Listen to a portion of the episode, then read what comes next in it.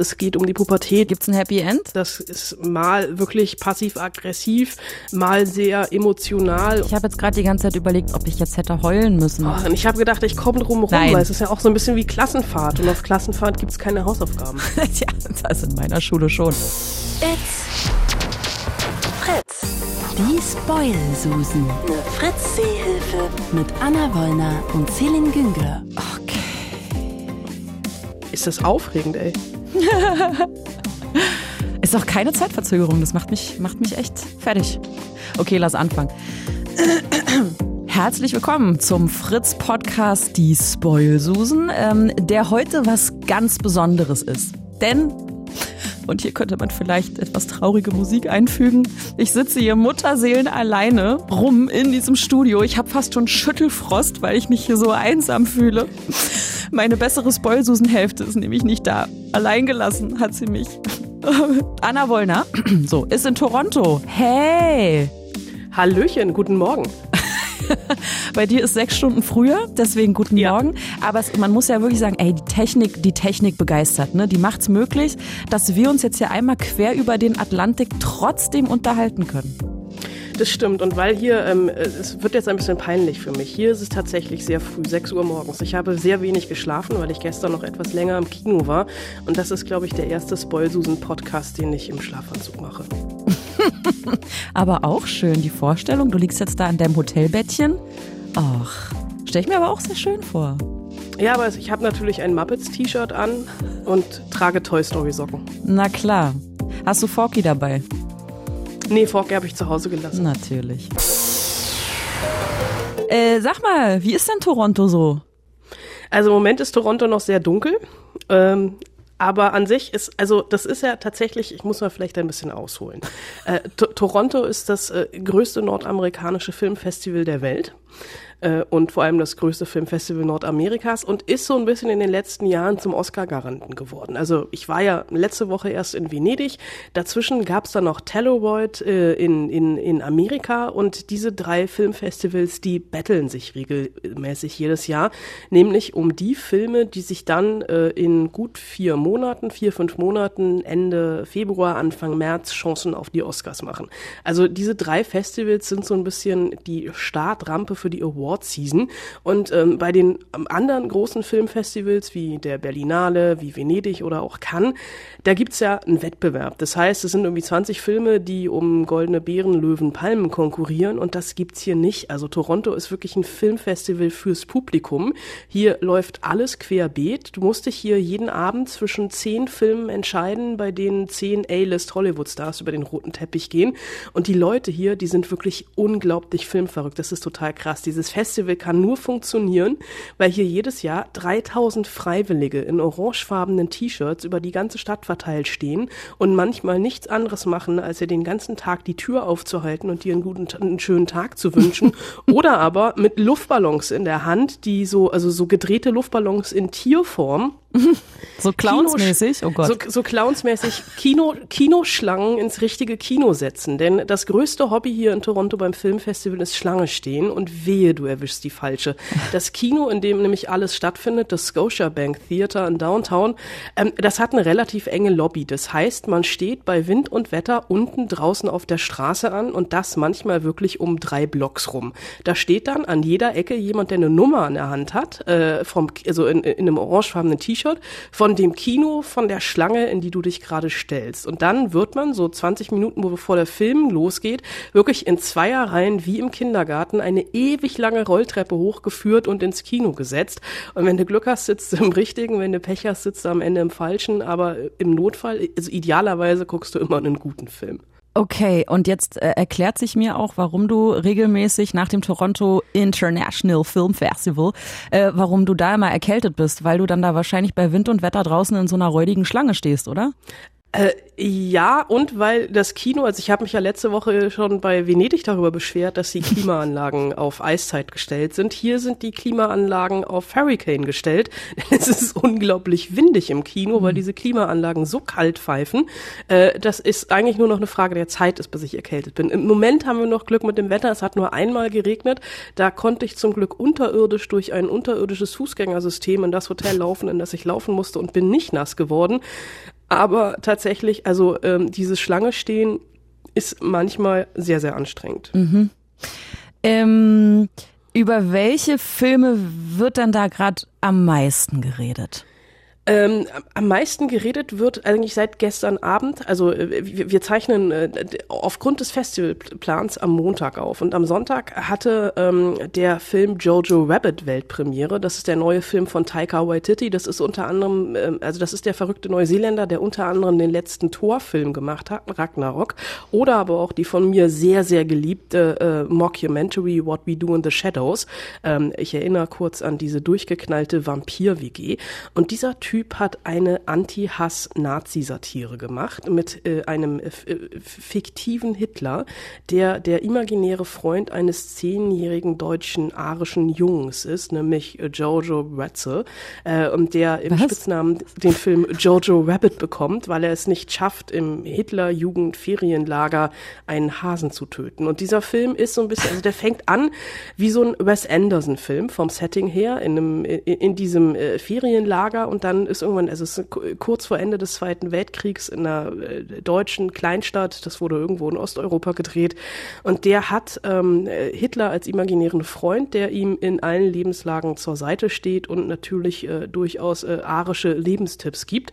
Und die Mutter von Jojo Rabbit hat ein jüdisches Mädchen im Dachboden versteckt. Also der Film hat durchaus auch so Anne Frank-Momente und ist natürlich total übertrieben. Ich wollte diesen Film wirklich sehr, sehr mögen, aber ich bin irgendwie nicht so richtig mit ihm warm geworden, weil er zwischendurch ein paar Hänger hatte und es war noch nicht mal, also dass ich nicht darüber lachen wollte. Ich konnte durchaus über ein paar der Gags wirklich sehr, sehr lachen, aber es hat irgendwie so ein bisschen am Ende gefehlt, als dass ich das irgendwie so als äh, komplett lustigen Film hätte hinnehmen können. Das ist einer der Filme, über die hier sehr, sehr viel geredet wird, weil der tatsächlich seine Weltpremiere hier hatte. Und ähm, es gibt noch einen anderen Film, ähm, über den äh, wir, glaube ich, in den nächsten Monaten auch noch sehr, sehr viel reden werden, weil das so ein bisschen hier so der Geheimtipp geworden ist. Äh, bei der ersten Pressevorführung von dem Film wurden 300 Leute wieder nach Hause geschickt äh, oder äh, wurden nicht, zumindest nicht in den Saal gelassen, weil der komplett überfüllt war. Ich stand schon eine Dreiviertelstunde vorher unten auf der Straße äh, und gehörte zu den Glücklichen, die reinkamen. Äh, das Festival hat reagiert und hat äh, einen Tag später eine Pressevorführung, eine außerplanmäßige Pressevorführung angesetzt im äh, größten äh, Saal Skandal, äh, den es hier gibt. Und das ist das letzte Mal passiert mit Moonlight. Und ähm, damit hat der Film tatsächlich, also ich hatte wirklich Welcher Film? Ja, nun warte doch, ich baue hier Spannung auf. mein Gott. Der Film heißt Waves, ist von Trey Edward Schultz und erzählt ähm, äh, auch, also es ist äh, eine afroamerikanische Familiengeschichte, ein Drama ähm, und der erzählt aus zwei Perspektiven und der Film ist wirklich also stilistisch, dramaturgisch und visuell atemberaubend, so dass ich wirklich diesen Moonlight-Moment hatte. Die erste Hälfte des Films, ja, gehört mehr oder weniger voll und ganz ähm, Tyler, der ist ähm, 17, 18, 18 Jahre alt ist er, ähm, geht noch zur Highschool im letzten Jahr, ist äh, Ringer äh, verliebt. Seine Freundin ist äh, Latina. Im Handy hat er sie als Goddess eingespeichert. Und er hat einen sehr, sehr strengen Vater, der ihn wirklich zum Training triezt und aus ihm, äh, aus ihm soll einfach was werden. Er hofft auf Stipendien fürs College. Aber der hat eine Schulterverletzung, die ihn immer wieder zwingt, Tabletten zu nehmen und nicht richtig äh, trainieren zu können. Der Arzt sagt eigentlich, er muss sofort aufhören, wenn er mit seiner Schulter irgendwann noch was anfangen will in seinem Leben. Dann wird seine Freundin ungewollt schwanger und der Druck des Vaters immer größer größer. Und da gibt's dann diesen einen Moment, in dem Tyler was tut, was er nicht hätte tun sollen und das ähm, Ganze kippt und der Film bricht so ein bisschen auseinander, weil diese Familie auseinanderbricht in diesem Moment der Eskalation und da passiert was, was ganz, ganz toll ist, nämlich die Perspektive wechselt. Es ist nicht mehr diese aggressive männliche, die bisher vorgeherrscht hat, also immer dieses voranpreschen, immer funktionieren zu müssen etc., sondern es ist auf einmal die Perspektive von Tylers Schwester Emily, die so ein bisschen das aushalten muss, was ihr Bruder getan hat und Waves ist wirklich, also der hat mich schon beim Gucken nicht mehr losgelassen und der wird mich, glaube ich, noch eine ganze Weile darüber hinaus nicht mehr loslassen. Und das ist hier tatsächlich so ein bisschen der Geheimtipp geworden, also der Film, den niemand auf, die Rech auf der Rechnung hatte. Denn Filme, die man hier auf der Rechnung hat, gibt's hier auch ganz, ganz viel, weil ja einfach große Sachen laufen. Ford versus Ferrari zum Beispiel mit Christian Bale und Matt Damon, äh, der äh, sich Oscar-Chancen ausrechnet oder ein Film mit Tom Hanks, A Beautiful Day in the Neighborhood, über den mir bis dahin unbekannt bekannten Fernsehmoderator Fred Watchers, der böse gesagt so ein bisschen was wie der Peter Lustig Amerikas ist, nur noch viel, viel größer. Und ähm, die Amis feiern Tom Hanks hier total, wie er es wirklich geschafft hat, diesen Fred Watchers zu spielen. Das ist, glaube ich, ein Film, der es bei uns ein bisschen schwer haben wird, mhm. einfach weil Fred Watchers niemand kennt. Welche Stars hast du schon getroffen und welche wirst du noch treffen? Ich habe gestern Tom Hanks getroffen, der sehr, sehr unterhaltsam war. Ich habe Jason Siegel getroffen, das ist der Marshall aus How I Met Your Mother. Der hat einen Film zusammen gemacht mit Dakota Johnson, die kennen wir aus Fifty Shades of Grey. Und der Film ist so ein richtiger Tearjerker, der heißt The Friend. Da geht's um ähm, die Freundschaft zwischen ähm, einem verheirateten Paar und ihrem besten Freund und die Frau in der Dreierkombination äh, stirbt und der beste Freund springt ein und kümmert sich um die Kinder, als die Frau im Sterben liegt, basiert auf einem äh, Zeitungs Zeitungsartikel oder einem Magazinartikel aus dem Esquire. Die beiden habe ich getroffen. Ich äh, werde, wenn dieser Podcast veröffentlicht wird, Daniel Radcliffe getroffen haben. An dieser Stelle müssen wir uns also denken, dass es bestimmt ganz, ganz toll war. Und ich werde noch äh, Charlie Hannem getroffen haben, den du, glaube ich, sehr, sehr magst. Oh mein Gott. Machst du bitte ein Foto? Ich probier's. Charlie Hannem ist der netteste Typ der Welt. Ich glaube, ich treffe den jetzt in Toronto zum dritten oder vierten Mal. Also es wird dann das dritte oder vierte Foto mit Charlie Hannem. Also Charlie Hannem, für alle, die ihn nicht kennen, er hat die Hauptrolle in äh, der Motorradgang-Serie Sons of Anarchy. Er war äh, auch in diesem Kaiju-Film, wo ich den Pacific Rim, äh, da hat er auch mitgespielt. Ähm, er sollte nämlich eigentlich auch, und ja, er, er sollte eigentlich auch den äh, Christian Grey in Fifty Shades of Grey spielen. Ursprünglich du, mal. Oder? Nee, nee, nee. Er, er sollte das wirklich machen. Er wurde angefragt. Es war aber irgendwie, äh, sollten die Dreharbeiten quasi kurz nach, ähm, nach Ende von Sons of Anarchy stattfinden. Und er hatte so viel zu tun, dass er halt überlegt hat, scheiße, scheiße, scheiße, wie mache ich das jetzt? Bevor ich einen Nervenzusammenbruch kriege, lasse ich es lieber sein und hat die Rolle halt sausen lassen. Und dann hat dieser wie heißt er? Der andere komische die Rolle gekriegt. Jamie Dornan. Ja, genau. Und ich. würde ich jetzt. Ich finde, ja, ich finde ja, der ist komplett fehlbesetzt äh, in dieser Rolle, ähm, weil also der ist, der ist zu brav. Ja, aber es würde dich jetzt hart treffen. Charlie, auch Charlie Hannem hätte Fifty Shades of Grey nicht zu einem besseren Film gemacht. Ja, das stimmt. Aber das liegt auch an der Hauptdarstellerin. Ja, das stimmt. Ähm, aber es wäre dann optisch auf jeden Fall ansprechender gewesen. Noch ansprechender. Okay. Deswegen, mach bitte unbedingt ein Foto. Kannst du mir ein Autogramm ich, mitbringen? Macht man sowas noch, Autogramme? Autogramme? Nee, Autogramme. Ich glaube, das letzte Autogramm, was ich geholt habe, war von Dirk Nowitzki. Was? Charlie Hannem. Wo werden wir den denn sehen können? Warum triffst du denn den, Anna? Anna, sag doch mal, Anna. Anna, Anna. äh, der hat in einem Film mitgespielt, der ähm, oh Gott, der hat immer so einen komplizierten Namen, so kompliziert ist der Name eigentlich gar nicht. A True History of the Kelly Gang. Das ist ein australischer Outlaw-Film über Ned Kelly, der Ende des 19. Jahrhunderts in Australien sein Unwesen getrieben hat. Äh, so ein bisschen so eine äh, äh sehr, sehr, äh, ein sehr brutaler Film, in der Charlie Hannem auch nur eine Nebenrolle hat, aber trotzdem gibt er ah. Interviews. Also eigentlich gibt er die nur für dich. Ja, natürlich. Weil, also, ne, ich habe ihn noch nie getroffen, aber wir sind ja natürlich so. Genau. Ja. oh, jetzt möchte, oh, Anna, ich glaube, wir müssen den Podcast an dieser Stelle abbrechen. Ich möchte jetzt sofort Sons of Anarchy gucken. Ach so, ich dachte, du möchtest nach Toronto kommen. Du würdest es zeitlich noch schaffen, das Interviews übermorgen. Oh, nee, das ist mir jetzt so anstrengend. Da muss ich ja jetzt zum Flughafen, da muss ich ja Dinge packen. Aber ich war noch nie in Kanada. Wie ist denn Kanada so? Also wie ist denn Toronto so? So von der Stadt Kana her? Also das, das bessere Amerika. Das klingt jetzt böse, aber tatsächlich äh, es ist so ein bisschen, also es ist jetzt mein, gut, ich muss rechnen, mein zehntes Jahr in Toronto und die Stadt hat sich in diesen zehn Jahren extrem verändert, weil hier überall neue Häuser, hoch, also wirklich Hochhäuser gebaut werden. Jedes Jahr, das ist für mich so ein bisschen so das Gefühl des Nachhausekommens, dieser Weg vom Flughafen in die Stadt rein.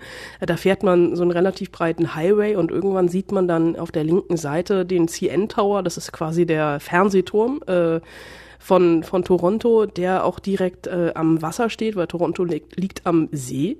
Und äh, diese Skyline verändert sich wirklich Jahr für Jahr aufs Neue und ich äh, wohne jetzt gerade in einem Airbnb-Apartment. Dieses Haus hat es vor zwei Jahren noch gar nicht gegeben. Ähm, das Hostel, in dem ich lange war, wurde vor zwei Jahren oder vor drei Jahren abgerissen. Da ist immer noch ein Bauloch. Ich weiß aber jetzt schon, wenn ich nächstes Jahr komme, steht an diesem Haus, äh, an diesem Ort, wo früher so eine so eine schöne alte äh, äh, Brownston-Häuserreihe stand, ein 50 hoch, hoch, hoch 50 Stock Hochhaus aus Glas. Okay. Aber Toronto ist sehr, sehr nett. Ich hatte ähm, also auch vor allem die Kanadier sind sehr, sehr nett. Ich bin vorgestern musste ich Straßenbahn fahren, weil ich musste ganz schnell vom Jason Siegel Interview in ein Screening ans andere Ende der Stadt. Und äh, da ist das schnellste Fortbewegungsmittel Straßenbahn. Was ich allerdings nicht wusste, man kann diese, äh, das Ticket nur in der Bahn lösen und muss passendes Kleingeld haben, nämlich 3,25 Dollar. Und ich, Depp, hatte nur 1,25 Dollar und dachte schon, scheiße, entweder ich muss doch laufen oder schwarz fahren. Und dann kam ein netter Kanadier, der mir dieses äh, Straßenbahnsystem erklärt hatte, meinte, ich muss hier mein Geld reinwerfen und irgendwann guckte ich ihn an und meinte, ich habe aber nur 1,25 und dann meinte er, macht nichts, hier sind zwei Dollar, drehte oh. sich um und ging. Da hatte ich kurz Pippi in den Augen. Das würde dir in Berlin nicht passieren. Das glaube ich auch nicht. Eieiei. Mega gut. Gibt es sonst noch irgendwas, was du mir über dieses Festival erzählen möchtest? Du hast mir eine Hausaufgabe mitgegeben. Sonst ich würde ich jetzt zur Hausaufgabe kommen. Äh, ich, dann, dann lass uns zur Hausaufgabe kommen äh, und okay. die ganzen Interviews mit den Stars, die über die reden wir dann, wenn die Filme bei uns tatsächlich auch ins Kino kommen. Charlie Hannem, Charlie Hannem, okay. Auch das. okay, also ich fasse nochmal zusammen. Deine Hausaufgabe war äh, passend zum Festival Filme, die in Kanada gedreht wurden aber woanders spielen. Ah, du, ich, ich war mir nicht mehr sicher. Ich habe es aber nicht geschafft, den Podcast nachzuhören, ob du wirklich Kanada gemeint hast oder Toronto. Ich war jetzt streberhaft, also ich will ein extra Bienchen. Ich habe tatsächlich Filme genommen, die in Toronto gedreht worden sind. Umso besser. Spielen. Ja. Ähm, und ich habe so ein bisschen ausge, ausgeweitet auf Filme und Serien. Okay. Ich hoffe einfach nur, du zerstörst jetzt hier bei mir nicht schon wieder irgendwelche naiven Vorstellungen. Das hast du ja bei Dexter auf jeden Fall geschafft. äh, Dexter spielt nämlich eigentlich in Miami ähm, und Florida und so, wurde aber nur zum Teil Teil da gedreht, der Rest äh, ist, fand in Kalifornien statt. Ganz toll. Also ich bin gespannt, Anna. Ich schreibe mit. Wir lernen jetzt äh, alle noch was. Also Suits, die, die Illusion habe ich dir ja letztes Jahr, äh, letzte, letzte Woche schon genommen, ja. dass äh, die Anwaltsserie Suits, die in New York spielt, aber in den, äh, in den Hochhausschluchten von Toronto gedreht wurde. Deswegen nehme ich die jetzt nicht auf die Liste. Ach so, okay. Dafür hat es aber eine andere Serie geschafft, nämlich The Handmaid's Tale. Diese Nein, ehrlich? Margaret Atwood Verfilm, äh, Verserierung. Wie heißt das eigentlich, wenn eine Serie verfilmt wurde? Egal. Verserierung ist richtig. Äh, diese, diese Verserierung wurde in den Straßen von Toronto gespielt, äh, gedreht. Mhm. Dann, Achtung, Suicide Squad. Warte, warte, warte, warte, warte, warte, warte, warte, warte. Handmaid's Tale spielt ja zum Teil aber auch in Toronto. Ist es so? Ja, Mann. Ich gucke gerade die dritte Staffel, ich weiß das ganz sicher. Sie spielt auch in ähm, Boston. Da ist dann ja. dieses Gilead, da ist im Prinzip diese, dieses faschistoide sektenartige System, also die alten, das alte Amerika sozusagen, was sie ja da, äh, ähm, wo sie ja jetzt eine Diktatur im Prinzip errichtet haben, das spielt in Boston, aber die flüchten ja alle nach Kanada, nämlich nach Toronto. Okay, dann kannst du mir einen halben Punkt abziehen für diese Hausaufgabe. Ich habe diese Serie nämlich noch nicht gesehen, aber hier läuft vor jedem Film ein, Tra ein Trailer, als hättest du dich mit dem Festival abgesprochen, der Werbung macht ähm, für äh, kanadische Filmstandorte und da taucht auch The Handmaid's Tale auf. Deswegen dachte ich mir, yeah, ich habe diesen Trailer bisher 20 Mal gesehen, weil er vor jedem Film läuft. Ich werde diese Serie einfach nehmen. Ich nehme das als Wink mit dem Zaunfall. Naja, okay, es war leider dann ein, ein Zaunfall, der mich hart getroffen hat. Okay, gut. Es sei dir verziehen. Ähm, Suicide Squad. Suicide Squad äh, wurde in Toronto gedreht zum Teil, äh, unter anderem eine Verfolgungsjagd auf der Yonge Street. Die Yonge Street ist ähm, eine ehemalige äh, Flam also war, glaube ich, mal sowas wie der ranzige Kudamm von Toronto. ähm, sieht aber auch so ein bisschen aus wie eine Westernstadt, weil das so kleine Häuser sind. Und da gibt's schon einen, einen, einen Platz, ähm, Yonge Street, Ecke Dundas Street, der so ein bisschen an den Times Square erinnert.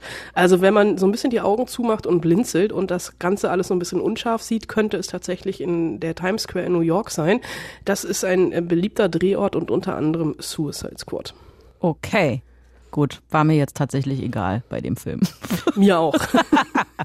Und Film Nummer drei? Film Nummer drei ist Shape of Water, der Oscar-gekrönte Film von Guillermo del Toro, der auch tatsächlich fast komplett in Toronto gedreht wurde, weil hier gibt's auch Filmstudios und der Film spielt ja eigentlich irgendwo in Amerika in einem Forschungslabor. Ähm, und der, äh, es gibt diese berühmte, also was heißt die berühmte, es gibt diese Schlussszene, am Hafen in einem Wasserbecken und das wurde auch äh, tatsächlich auf, an dem Wasser gedreht, auf das ich gerade gucke. Bei dem Film war es mir aber, glaube ich, auch egal, wo es spielt. Das war ja nicht Teil der Hausaufgabe. Ja, vielleicht oder? hätte ich die Hausaufgabe präzisieren sollen. Ich wollte ja eigentlich, wo es dir quasi vorgegaukelt wird, dass es woanders ist. Also ganz offensiv. So wie bei Dexter. Verstehst du? Äh, okay, Spotlight zum Beispiel, äh, auch äh, Os. Oscar, Oscar Kino spielt eigentlich komplett in Boston, wurde Ja. auch teilweise in Toronto gedreht. Okay, damit hast du die Handmaid's Tale Nummer wieder raus. Vielen Dank. Wobei ich natürlich nicht ausschließen kann, dass die Szenen, die in Boston spielen, nicht doch auch in Kanada gedreht wurden. Das weiß ich jetzt halt nicht. Dafür bist du die Expertin. Dafür hätte ich diese Serie gucken müssen, was ich natürlich auf der Stelle nachholen werde. Ja, macht es. Die ist so gut. Wirklich. Ich weiß. Na gut. Wollen wir mal äh, dann über andere Filme reden, die so hier so in diesem Deutschland äh, starten diese Woche? Ach, das wäre eigentlich zu einfach, aber vielleicht gar keine verkehrte Idee. Ist das ein virtuelles Freundschaftsangebot? Ich glaube schon. Totale Anonymität? Strengstes Google-Verbot? E-Stalking jeglicher Art verboten? Kein WhatsApp, QQ, WeChat, Qzone, Instagram, Twitter, Facebook, nichts?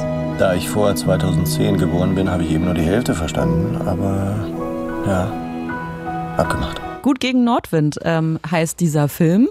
So, und wenn ich dich äh, richtig verstanden habe, dann liegt dem Film ein Roman zugrunde. Ich fasse mal ganz kurz zusammen. Es wird sich über E-Mail verliebt. Äh, ja, es wird sich, äh, äh, jein. Also ich dachte ja, der Triggerpunkt bei diesem Film ist die Besetzung. Neben Nora Tschirner spielt nämlich der von dir heiß und innig geliebte Ale- Alexander Fehling die männliche Hauptrolle. Und da dachte ich ja, ich habe eine ähnliche Reaktion von dir wie bei Charlie Hannem. Der ist, das, er ist der Charlie Hannem äh, des deutschen Kinos. Ah, okay. Das hat, glaube ich, lange keiner mehr zu ihm gesagt, aber ähm, ich werde es ihm bei Gelegenheit aus. Oh, bitte Ähm, nicht. Tatsächlich ist äh, Gut gegen Nordwind ein, äh, ein Bestseller gewesen und es gibt ja früher, ne, wir haben es alle im Deutsch-Leistungskurs äh, äh, oder im Deutsch-Grundkurs in der Schule äh, gehasst. Briefromane. Die neumodische Form des Briefromans ist natürlich der E-Mail-Roman und Gut gegen Nordwind ist zumindest in Papierform als Buch ähm, ein Buch, äh, ein Roman, der nur aus E-Mails besteht. Und zwar aus E-Mails, die ähm, eigentlich irrtümlicherweise geschrieben werden, zumindest die erste, denn Emma Rothner möchte sich eigentlich nur von einem Newsletter abmelden, äh, beziehungsweise ein Zeitungsabo kündigen und vertippt sich aber in der E-Mail-Adresse. Und diese E-Mail landet bei Leo Like, der L-E-I-K geschrieben wird und nicht L-I-K-E, wie sie es eigentlich intendiert hatte. Und ähm, die schreiben sich am Anfang so ein bisschen passiv-aggressiv hinterher und irgendwann, ähm, das kennen wir, glaube ich, alle so ein bisschen, wenn man mit ähm, Leuten kommuniziert, die man nicht kennt, noch nie gesehen hat, werden sie so ein bisschen in, intimer und tauschen sich über das Leben an sich aus. Ähm, das ist mal wirklich passiv-aggressiv, mal sehr emotional und auch mal absolut äh, äh, theoretisch, mal ein bisschen aktiver und ähm, über die Mona Wochen, Monate und am Ende auch Jahre wird diese Beziehung immer inniger und es ist sehr, sehr viel Spekulatives dabei, weil sie sich immer wieder versuchen zu treffen ähm, und es aber dann irgendwie nie tun. Also tatsächlich, Achtung, kleiner Spoiler, zumindest was das Buch betrifft, sie schaffen es nie, sich zu treffen. Sie sind immer kurz davor, aber sie werden einander sehr, sehr wichtig. Sie haben natürlich auch das gleiche Alter, sind beide äh, Mitte 30, ganz unterschiedliche Biografien und wohnen passenderweise auch noch in der gleichen Stadt. Und ähm, das hört sich ja jetzt für so einen Film erstmal relativ äh, merkwürdig an. Ein Film, der auch noch in, also, also eigentlich nur mit geschriebenem Wort stattfindet über zwei Menschen, die sich nicht treffen. Das ist hier aber relativ gut aufgelöst, weil die erste Hälfte des Films relativ stark Alexander Feeling äh, gehört, der eben diesen Leo Like spielt, der sich gerade von seiner vermeintlich großen Liebe trennt, nicht so richtig loslassen kann, äh, in einem ähm, in ein emotionales Loch fällt und durch diese E-Mails so ein bisschen da rausgezogen wird. Und äh, die, das ist äh, sehr, sehr charmant aufgelöst, wie diese E-Mails äh, über die Leinwand fliegen, beziehungsweise irgendwann gehen sie dann, geht Leo Like dazu über, Sprachnachrichten zu verschicken, etc. Und ich finde ja sowieso, dass es im ja, vor allem auch im deutschen Kino viel zu selten Gefühle gibt und viel zu selten auch große Gefühle. Also so richtig ähm, Liebesschnulzen ist nicht das richtige Wort, weil gut gegen Nordwind ist eigentlich überhaupt keine Liebesschnulze, aber so ein, so ein, so, so, so ein Film mit Herz, ohne dass es direkt ein Sat 1 Dienstag, Mittwoch, Donnerstag Abendfilm ist. Der, der Filmfilm. Total, der total verkitscht daherkommt, weil all das ist gut gegen Nordwind nämlich überhaupt nicht. Es ist ähm, ein ganz, ganz netter, charmanter, äh, wunderbarer Liebesfilm, der mit einer ordentlichen Prise Ironie daherkommt, der unglaublich schönen Humor hat, der zwei Schauspieler hat, die sich eigentlich äh, nie begegnen und trotzdem eine wunderbare Chemie miteinander haben, eben Nora Tschirner und Alexander Fehling. Ähm, es ist wirklich ein Film, auf den ich mich gefreut hatte und äh, weil ich das Buch tatsächlich gelesen habe und von dem ich nicht enttäuscht wurde. Ich habe jetzt gerade die ganze Zeit überlegt, weil du ja gerade so ein bisschen gespoilt hast, ob ich jetzt hätte heulen müssen wegen Spoil Susan, weißt du? Äh, ob du im Film hättest heulen müssen? Nee, jetzt gerade. weil ich weil du gespoilt ich hab, hast. Ich, ich, habe das Buch gespoilt. Das finde ich was Legitimes, weil das ist, glaube ich, zehn Jahre alt, 13 Jahre alt, das ist von 2006, das müssten 13 Jahre sein. Ich habe ja nicht den Film gespoilt. Ja. Aber du hättest auch, also äh, hätte ich, hätte ich heulen müssen? Du hättest im Film, hättest du, also im Film Nein, ist hier. es, glaube ich, nein, hättest du nicht. Film. Im Film ist es nicht verkehrt, Taschentücher mitzunehmen. Okay, gibt's ein Happy End? Das kann ich ja jetzt an dieser Stelle nicht verraten. okay. Ähm, aber Alexander Fehling sieht gut aus, ne? Alexander Fehling sieht immer gut Wie aus. Immer, natürlich. Nora Tschirner selbstverständlich auch. Nora Tschirner ist eine der lustigsten Frauen des deutschen Kinos. Das war nicht die Frage. Reduziere sie doch nicht auf ihr Aussehen. Mann, ich weiß. Nora Tschirner sieht auch großartig aus. Danke. Bitte. So. In dem Filmton, den wir ja gerade gehört haben, da wurde ja mit so Messenger- und Chatnamen um sich geworfen, mit denen äh, Alexander Felings Rolle da mal gar nicht anfangen kann. Ja. Ähm, ich dachte mir jetzt so, ganz im Gegensatz zu den Menschen, um die es jetzt geht, oder? Im nächsten Film. Äh, Was für eine charmante Überleitung. Ja. Warte, ich suche, ich suche den Ton. Sag, was dich sonst noch interessiert. Wir hatten gesagt, wenn du 16 bist. Und ich find's schön. Warum sagst du deinen Eltern nicht, dass du umkippst? Schwimmen heißt dieser Film. Äh, Schwimmen heißt dieser Film, ist äh, der Debütfilm von einer jungen Regisseurin, äh, Luzi Lu Lose. Ähm, es ist ihr Abschlussfilm an der Filmakademie Baden-Württemberg und ähm, so. Uh, scheiße, warte. Ich hab jetzt, ich muss, Entschuldigung, ich hatte ja, um den Ton abzuspielen. Ähm, Hast du gerade eine? E-Mail gekriegt? Nee, ich weiß nicht, was das war. Ich glaube, eine WhatsApp-Nachricht. Egal. Äh, De Debütfilm an der, äh, an der Filmakademie Baden-Württemberg und deutsche Debütfilme, die können entweder ganz, ganz dröge sein oder ganz, ganz großartig. Und Schwimmen gehört in die zweite Kate- Kategorie, denn dieser Film ähm, schafft es tatsächlich so ein bisschen so ein ein Lebensgefühl einzufangen. Es ist eigentlich eine Coming-of-Age-Geschichte, ein Film über eine Mädchenfreundschaft. Es geht um die Pubertät, um die Rebellion gegen die Eltern und natürlich auch um das Gefühl der Akzeptanz. Und dieser Film ist relativ wild. Es geht um Elisa und Antea. Ähm, Antea wird gespielt von Lisa Vicari. Das ist eines der äh, vielen jungen Mädchen aus der Serie Dark. Und ähm, Elisa ist so ein bisschen die Kategorie Außenseiter. Also die ist so das klassische Mobbing-Opfer in der Schule. Und ähm, ihre Eltern trennen sich gerade. Sie ist umgezogen. Ähm, sie, sie fühlt sich überhaupt nicht wohl in ihrer Haut. Und sie lernt Antea kennen und die beiden fangen an, ähm, mit der Handykamera äh, Videos zu machen. Eigentlich will Antea nämlich Schauspielerin werden und Elisa soll das Casting-Video drehen. Und ähm, die haben einen unglaublichen Umgang mit sozialen Medien. Es ist nämlich so ein bisschen die erste Generation, die tatsächlich voll und ganz mit dem Internet groß geworden ist. Also für die das alles keine Fremdwörter sind, was Alexander Fehling in Gut gegen Nordwind nicht versteht, sondern die das so komplett normal in ihren Alltag eingebaut haben. Und da gehört auch einfach dazu, dass Elisa gemobbt wird von ihren Mitschülern.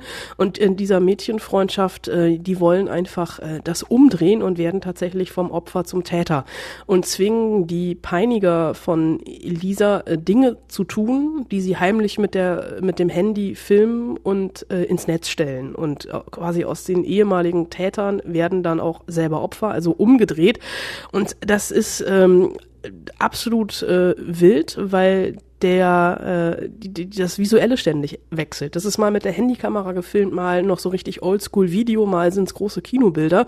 Und das hat einfach so einen subjektiven Stil. Also der Film wirkt so ein bisschen wie so eine 90-minütige Insta-Story, nur dass er zwischendurch auch wirklich ganz, ganz leise Themen an, äh, ganz, ganz leise ist und äh, wichtige Themen anspricht und Sachen ausgelassen werden und so ein ständiger Perspektivwechsel auch zwischen den Mädchen ähm, aufzeigt und äh, ja eigentlich ein Plädoyer dafür ist, äh, also äh, eigentlich ganz gut so die, Stra die, die Strategien zeigt, wie man es nicht machen sollte, wenn man äh, Mobbing-Opfer ist.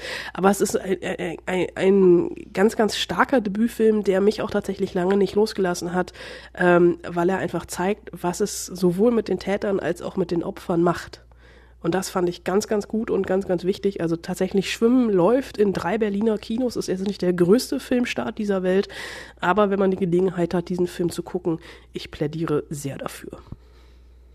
Ich störe mich gerade so ein bisschen an einer Formulierung äh, von dir, von gerade eben, ähm, wie man als, was man als Mobbing-Opfer auf gar keinen Fall tun sollte oder wie man es am besten nicht machen sollte.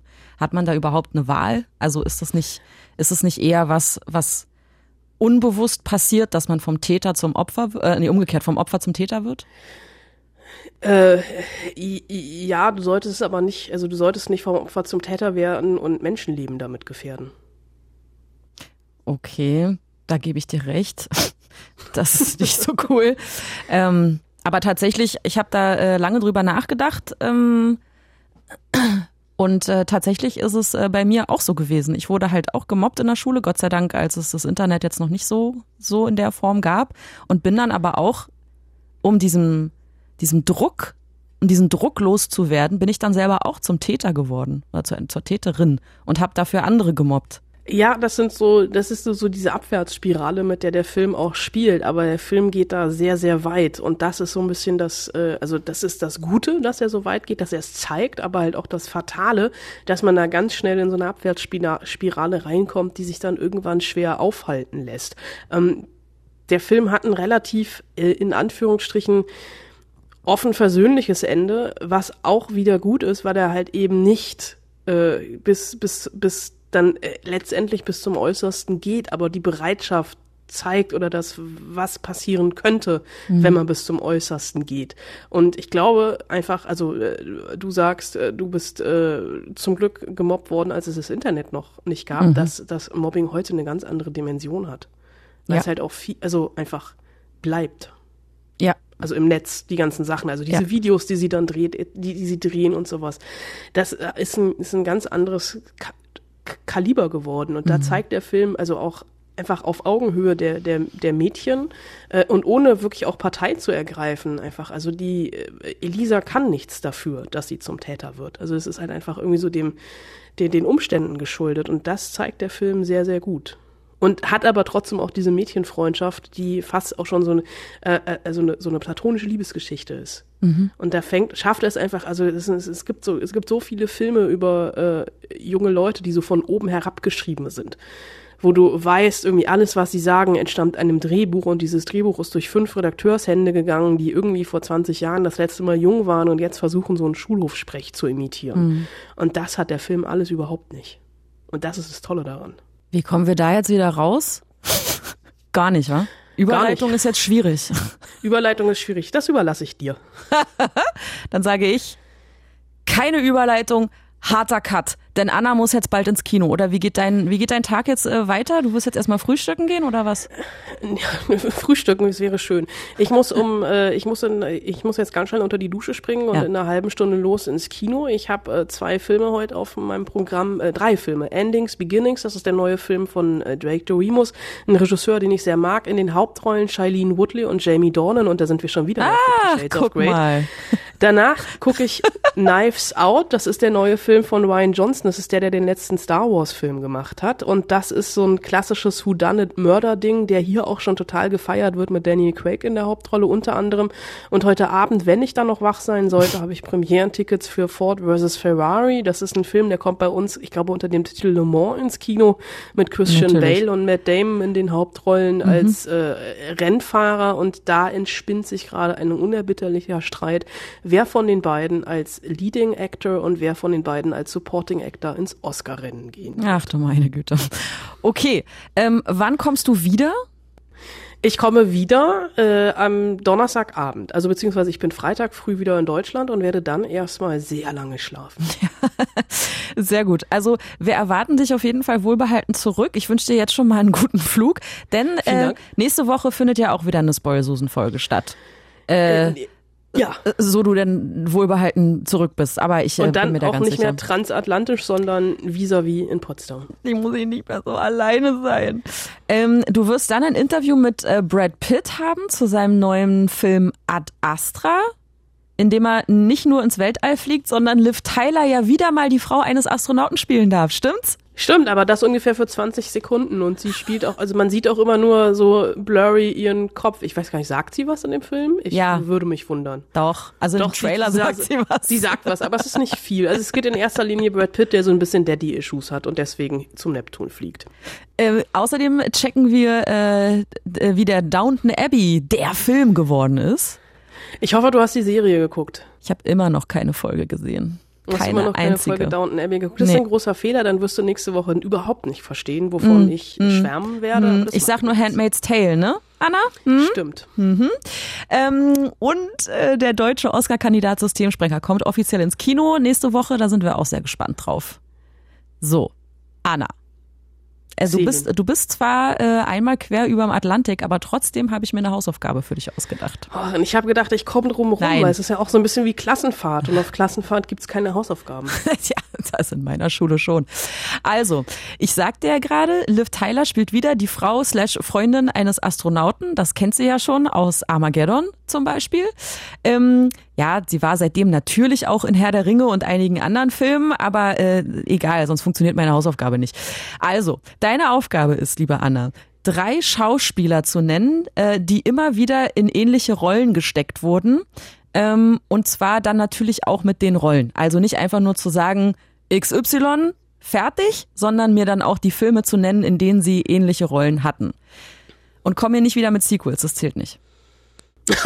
Auf, die, auf diese äh, famose Idee wäre ich alleine gar nicht gekommen. Ich werde, gehen, gelten Prequels?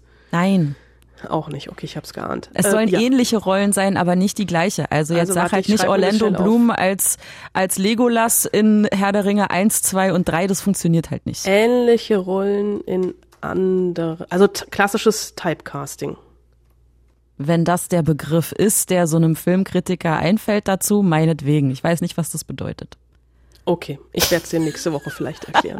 ich muss mir jetzt erstmal. Aber ist egal, ob Haupt- oder Nebenrolle, ja? Ja, Gut. Ich werde darüber nachdenken. Ich habe viel Zeit, die Kinoschlangen hier sind sehr lang. deswegen. Und du hast noch einen langen Rückflug vor dir. ja, auf dem ich Ja. schlafen werde. Das waren die Spoilsusen. Zu 50 Prozent aus Potsdam-Babelsberg und zu 50 Prozent aus Toronto. Ähm, wir freuen uns, wenn ihr nächste Woche wieder mit dabei seid. Äh, Anna, wie sagt man Tschüss in Toronto? S- s- Seer?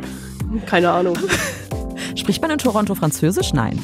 Nein, es ist tatsächlich zum Glück der englischsprachige Teil Kanadas. Aber hier wird, also es ist sehr viel zweisprachig. Aber ich komme mit meinem Schulenglisch ganz gut durch. Okay, dann sagen wir einfach mal Tschüss und Goodbye. See you later, Alligator. Sagt wahrscheinlich niemand in Toronto, aber das ist mir gerade total egal. Es gibt ja dann auch noch After a While Crocodile. Ah, gut. Fällt mir, jetzt, fällt, jetzt bin ich out of doofe Sprüche. Man hätte das vielleicht auch vorher schon beenden müssen. Wäre möglich gewesen.